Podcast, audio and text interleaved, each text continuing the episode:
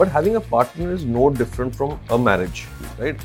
आपकी बीवी के साथ हमेशा नहीं बब्बा बनेगी, there will be days when things don't go along and you are at each others throat, right? The only answer I had for them and they eventually that answer that work was कि I will do it step by step. अभी मैं एक ये काम कर रहा हूं, पहले मैं इसको पूरा खत्म करूंगा and move to the next one because I am inherently very lazy guy, मुझसे ज्यादा काम तो होता नहीं. तो कहते हैं but if you fake something for too long it becomes real. तो शायद मेरे साथ वही हुआ, right? Fake it till you make it, fake it till you make it. And I started, I think मैं कॉलेज में आ चुका था तब तक ये प्रॉब्लम था, and somewhere I told my self कि यार बहुत हो गया, बस हो गया. और फिर मैंने बोलना शुरू किया, आज आप मुझे चुप नहीं करा सकते, राइट? इतना बुरे हो रहे हैं, वाइजर भी हो रहे हैं, उसका ऑप्शन दे.